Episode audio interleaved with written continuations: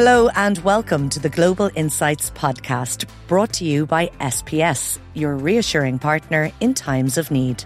My name is Laura Woods, and I'll be your host for the series. And throughout this series, over the next few weeks, we'll dive into real stories, feature expert insights, and thought provoking discussions that should strike a chord with anyone who values safety, security, and the thrill of exploration. And I'm really looking forward to speaking to our guests today. Joining us is Carlos Francisco, an exceptional leader with over 24 years of global security expertise, known for his influential roles at Disney, Amazon, and now Meta. Carlos is not only a global security leader, but also an author of So You Want to Get Into Corporate Security. We're also delighted to have Rhett Weddell joining in on the conversation too. Rhett is global security leader at Meta and an Army military police veteran. He brings extensive experience in government, international security, and crisis management, contributing to Meta's positive culture and robust safety measures. And today's chat is a little bit different, as Carlos and Rhett will be addressing some of the questions posed by you, our audience, via social media. So I guess it's time to learn a little bit more about the ever evolving landscape of corporate safety with the help of our wonderful guests. Rhett, Carlos, you're very welcome. Thank you so much for joining us today. I'm sorry we got you up so early. It is morning where you are. How are you both doing? I am doing awesome, and I know I know Rhett is always doing incredible. He is a morning guy.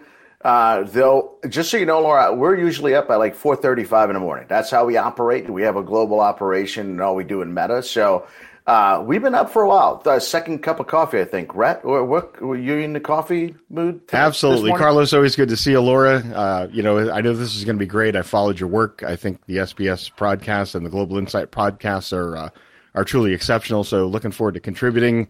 And yeah, for me, it's about lunchtime. So, we as soon as we're done here, I'm going to grab a, grab a snack. I think. Uh, lads, I'm so excited to chat to you about today. We have an awful lot to get through, but can I start, Carlos, by asking you about your time with Disney? Because this is before you worked in the security area. So this is going back to the beginning of your career and how interesting it is that you found your path into the security sector. You were a Disney greeter back in the day.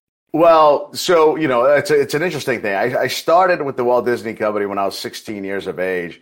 And uh, just to clear a couple of things, I started in the security piece of the Walt Disney Company in 19 while I was going to college for criminal justice.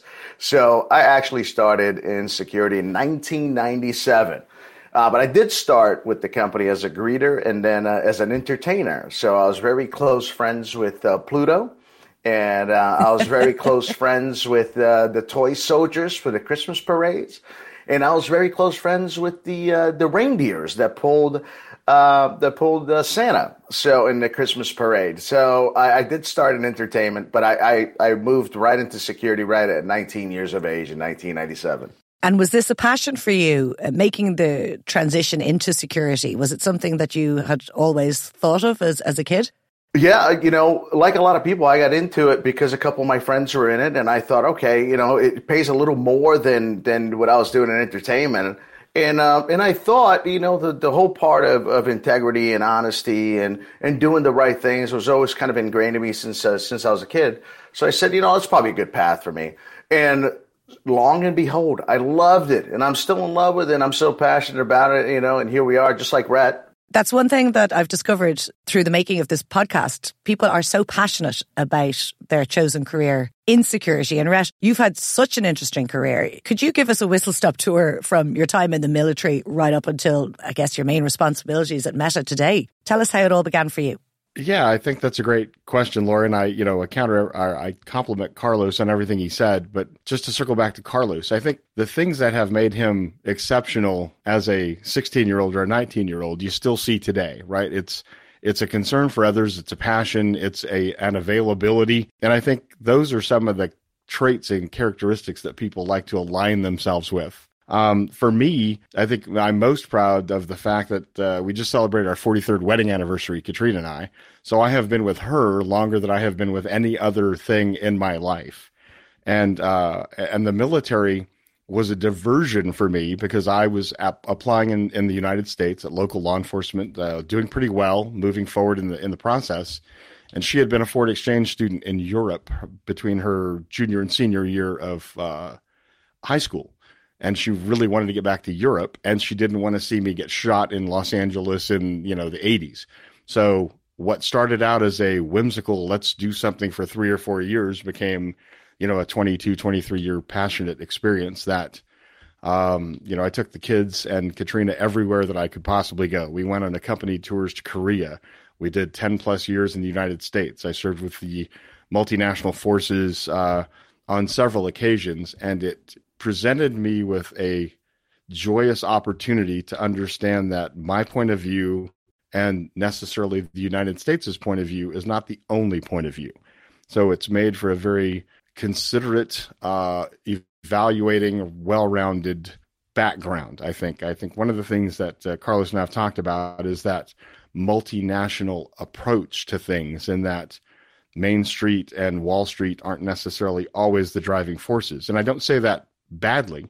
Everyone has a perspective and a point of view, but there are there are many ways to get a task accomplished, not necessarily just one way. It's always so interesting to learn how people get to the careers they're at today and the different paths that they take. But back to today, and you might just explain a little bit about your main responsibilities at Meta. Yeah, absolutely. So actually, you know, first of all, I get to work with uh, with Rhett every single day, and he's usually the most uh, intelligent guy in a room, which is kind of exciting. But Rhett and I both kind of lead the the programmatic or the piece of uh, security, some physical stuff uh, on, on, that as well, and security systems and the policies, procedures, the minimum standards of security within our data centers. So data centers now are like the the the heart and the brains of the cloud. A lot of people back then used to be like, "Oh, it's in the cloud." Where's the cloud? Well, the cloud is data centers. So we get a chance um, today to to protect everybody's cat videos and doggy videos.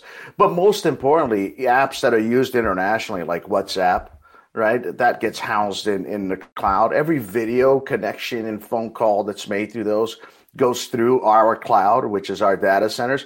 So I have the the great opportunity to protect all of that along with my good friend Rhett. So um, throughout the world, right? We have different operations uh, everywhere, and um, it's a heck of a lot of fun. It's great work, um, but everything is made easier because, again, you know, I get to uh, hang out with amazing folks that know their stuff. So, how many people are we talking about who would work in that specific area with both of you? Yeah. Um, well, God, I've never actually broken all that down, but as the entire team, it's got to be somewhere around 2,000 or so. That's an incredible amount of people. But we but we have data centers all over the world. You know, right. we have data centers all over the world. So, Rhett, what are some of the common daily threats that online companies uh, such as Meta face? And when a threat does occur, what is the security protocol surrounding the threat? What's the first thing that, that you will do? Okay, so we're going straight into rugby. I like it. Uh, the softball questions are done. So, I, you know, the first thing is, is just to piggyback on what Carlos was saying. I think I think one of the most fundamental things, and, and I can only speak, uh, I, you know, Carlos and I have had the ability to work with a lot of the other top five companies that do similar things that we do. Uh, it's easy to check our LinkedIn profiles and find out where we came from. One of the things that I really appreciate about working for Facebook and now Meta is that they are a very open and collaborative place to work. So, security is one of four or five fundamental pillars that every organization has, right? Everybody has a logistics stream, everybody has an operational stream, We've got facilities. We have the operators that that make the capacity run. Um, I think the great thing about Meta, and as we look to some of the questions and some of the concepts about what are we going to look like in five or ten years as as a security entity, is the culture and the people drive the success of organizations from a mom and pop store on Main Street to you know a multi-billion dollar corporation with you know entities all over the place. Um, if anyone is on Facebook, you can go to the search engine, just like you're searching for you know Laura Woods, world-renowned entertainer and host. You can go and ask you know in the search bar uh, where your data centers. And and it will show you transparently where every one of our data centers are. There's a, a web page that's that's dedicated to those data centers.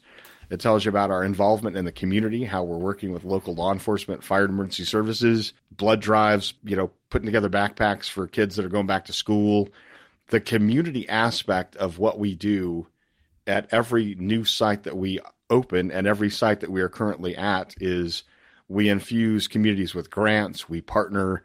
Um, that is probably one of the most enriching and endearing things about going to work every day is I, I go to work at meta but i'm still a part of the culture of the community that i'm sitting in so what do i do every day how do we respond to threats um, i think that's one of the questions that i have always answered kind of emphatically when i'm interviewing and when i'm talking to mentors i still think the primary threat of any organization is an insider based threat now i don't mean that that Aiden and Laura and Tom are sitting in that studio intending for something to go wrong and they're they're hatching a plot to bring down the organization.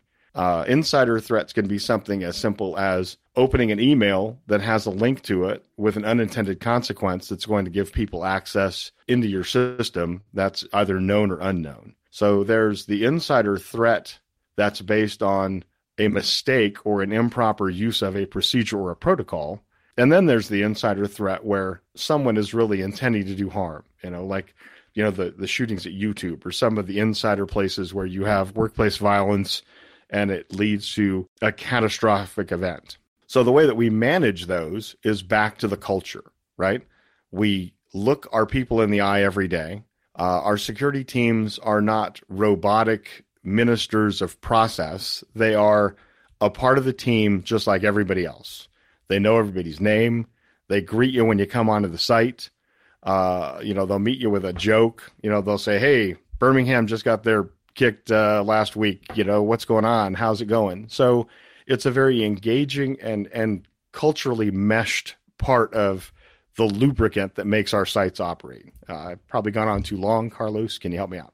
We definitely have a tremendous risk, Laura, and that we deal with every day. And um, to point out some stuff and how we see risk. It's not just the security stuff that we deal with. People think that that is the basis of everything that we do, but risks come in data centers in many different forms.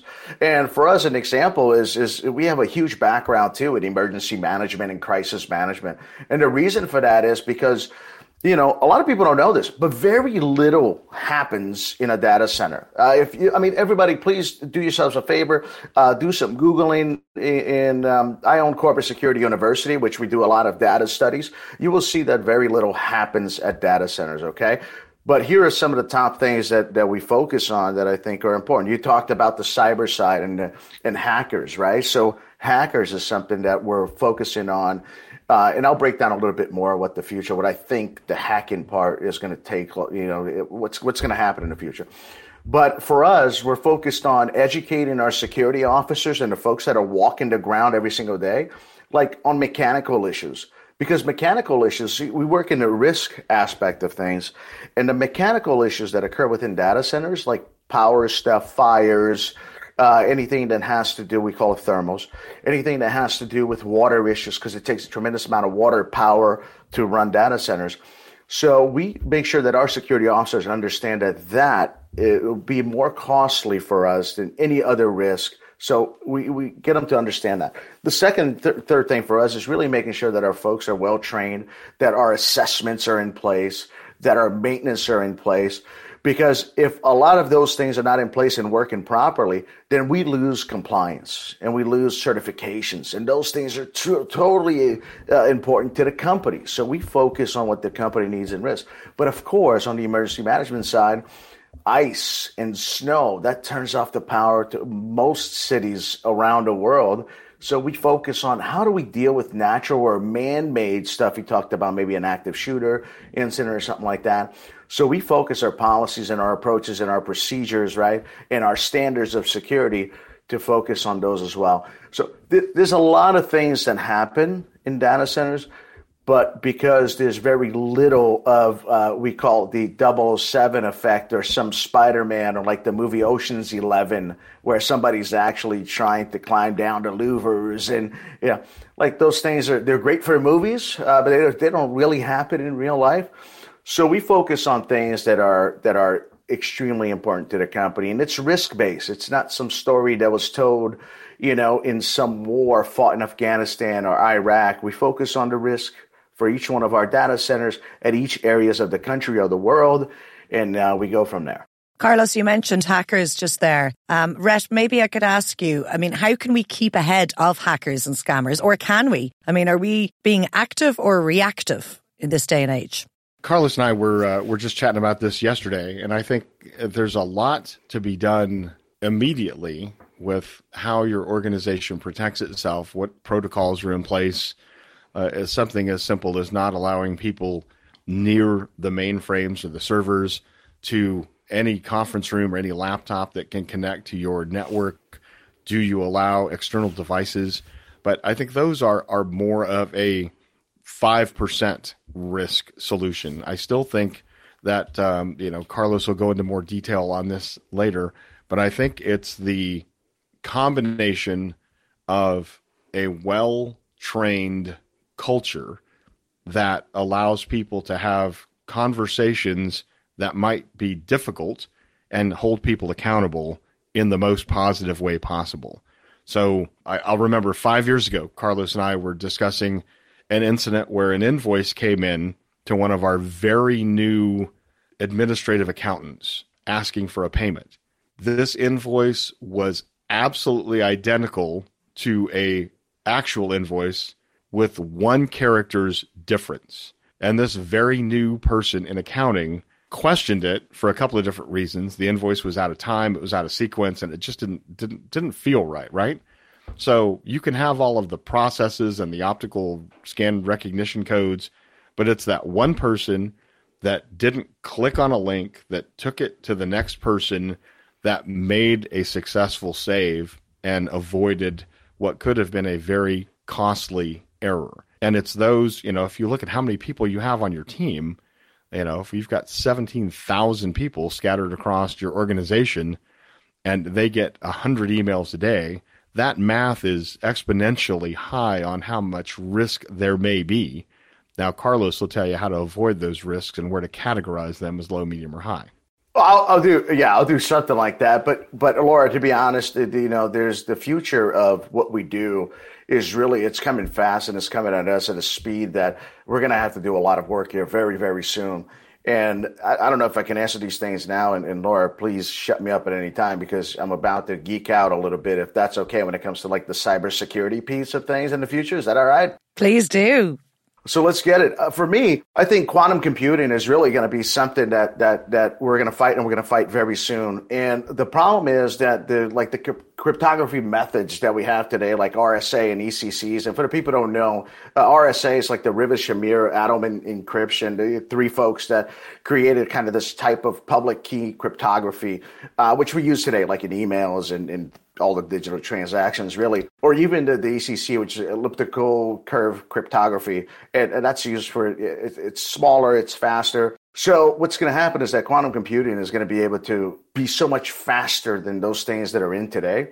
And a lot of security companies that are out there in cybersecurity, we're going to have to work together to be able to fight this thing. It's no longer like, well, if you don't have an NDA signed with me, I can't work with you to try to figure these things out. And if you don't have an NDA, and you know, and it's going to be one of those things that security is going to have to understand that security should never be a company's leading edge. You know, the security should be for all, and we should start doing those things. So hopefully they'll start changing. But there's so many different things um, for example, we, we're going to have to work on like algorithms and, and standards uh, for quantum safe cryptography, which I think I think is going to be really important to us.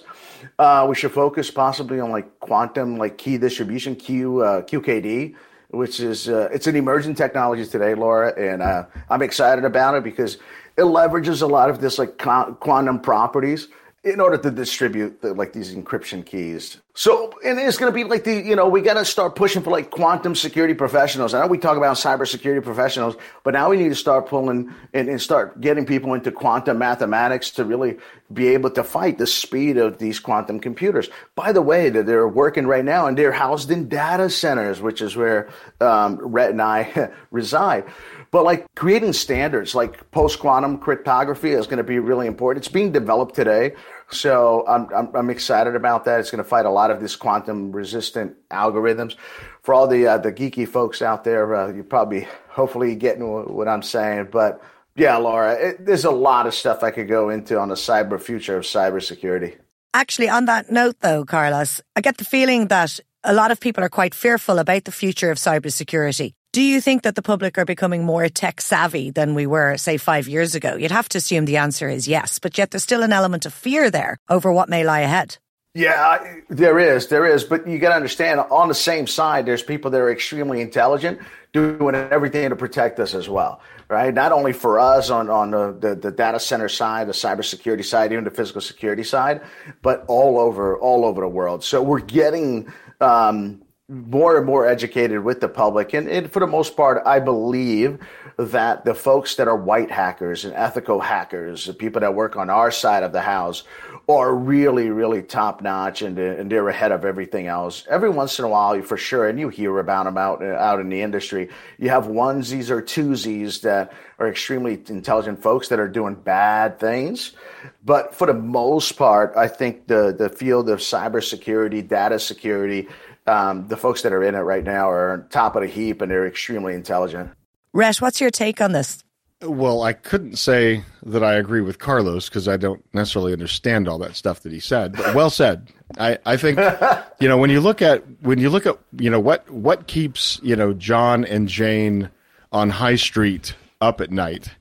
It's probably more of the if you look at how at the ransomware or at the I put my information into my Publix uh, card and I type in my PIN or my number every time I go shopping because I get points and I get a free loaf of bread every month.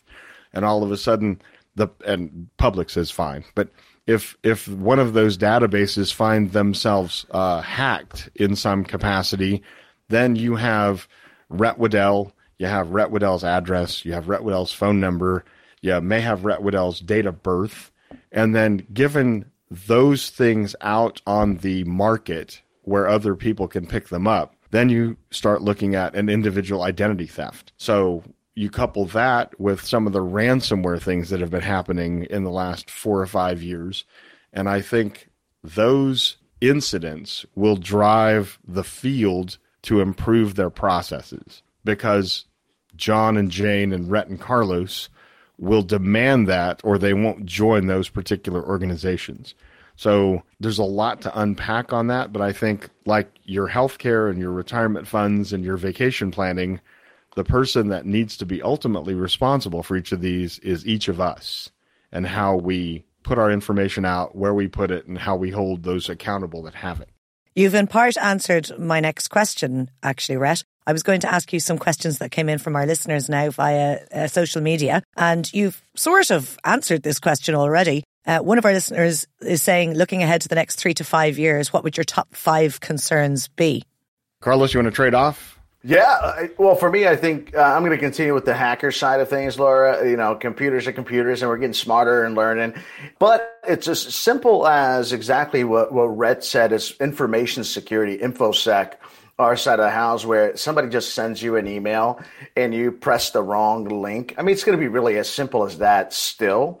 And that's, by the way, how most hacking are still done till today. It's not somebody sitting in their mom's basement, you know, hacking on multiple computers or multiple screens. Till today, InfoSec is the easiest way to get in, and that's usually through emails or something like that. So I think hacking, for me, uh, it's still the top one. Rhett, your turn. Well, I think you know mine is mine is always individual accountability, right? We allow thousands of people access into our homes, into our social circles, into our organizations every day, and I think it's just the requirement for a dialogue of trust and accountability that we're all doing what we can not only for ourselves and our futures but for our corporate health every day. So insider threat awareness and having a the capacity to have a little bit of a Teflon coating when somebody comes up and says, Hey, Rhett, you know, I noticed that you came through the main door and you held the door open for Carlos and for Laura. They didn't badge in. That's not our protocol. Can we go back to the basics? So, individual accountability and having a, a corporate culture that allows those kinds of conversations with dignity and respect. On that note, when it comes to individual accountability, we're I suppose, in an era of oversharing. And I'm wondering in five years' time, will we have pared that back a bit? Will we no longer be sharing photos of our kids or our pets across social media? Or will that interest in that kind of content continue and bringing with it a level of security threat with someone stealing your own personal photos? You know, it's a very human nature and psychological things that, that we have to go through. And, and, and I think social media as a whole has realized a, a, very acute point on how to get in and out of our minds. And it is important not only psychologically, but socially for us to continue to share what we do every single day and have those relationships, regardless if they are online or not. And I think it's only going to get worse. The way that it's going to be done, I think, is going to be different. It's not going to be just pictures. We're going to move more to videos. We're going to continue to move more to lives. We're going to continue to move more uh, to easier one button press and you're right on on you know the world wide web doing different things do i think it's going to slow down i don't think so laura i think it's only going to speed up the way that it's done and how the content is used is going to be a little bit different and a little bit more which by the way once again going back to cryptocurrency like being able to use blockchain, the blockchain which is used for cryptocurrency today, being able to use blockchain for blockchain for security itself, for internet security, it's going to be it's going to be huge. So yeah, I, I don't think it's going to slow down anytime soon.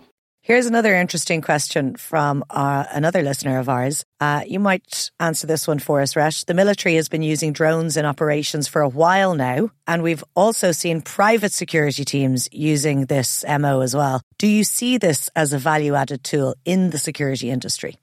So I'll say no with a caveat, and and the only reason that I'm that I'll say it is that I think the requirement needs to catch up with the use scenario.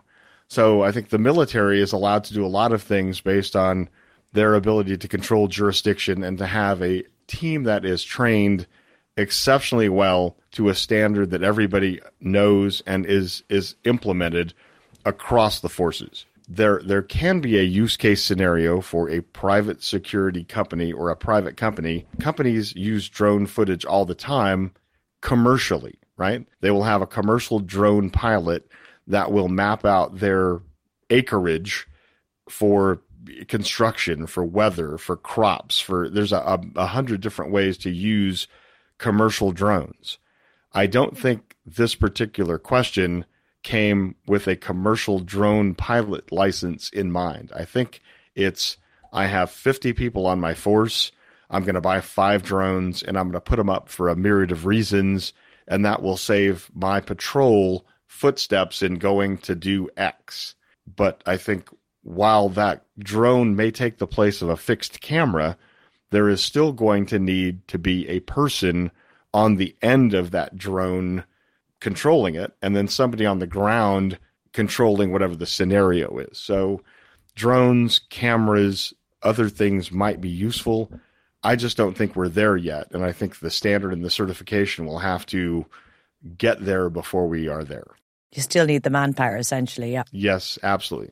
Last question from one of our listeners here. Uh, Carlos, what are the biggest opportunities for the industry that can be seized upon right now? Oh wow! I think uh, I think technology is one of the things that the industry is is losing out on right now are people, uh, and that's by the way not just in our industry in the security industry. It's almost in every kind of service industry you see out there. We're having more of a difficult time in finding amazing folks that want to jump in. So for that, we need better technologies. So what I think the industry needs to do is take AI to the next level. And, and artificial intelligence to me is just a sexy word.